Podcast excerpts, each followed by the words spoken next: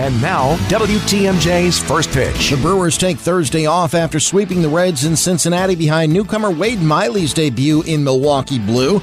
The crew find themselves in first place, in no small measure because of how general manager David Stearns finds valued talent like Miley and others. Well, when you're looking at acquiring guys in the offseason, you're, you're looking at guys at all stages of, of their career arc. Some of them are coming off of tough years, some of them are coming off of really good years, and you have to do your best to determine what the true talent is. And in Wade, we looked at the entirety of his career contributions, what he had done. We recognized that last year was really a little bit of an outlier year in terms of his control and his ability to throw strikes.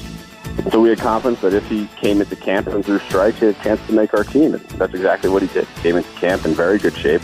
He was well prepared to compete.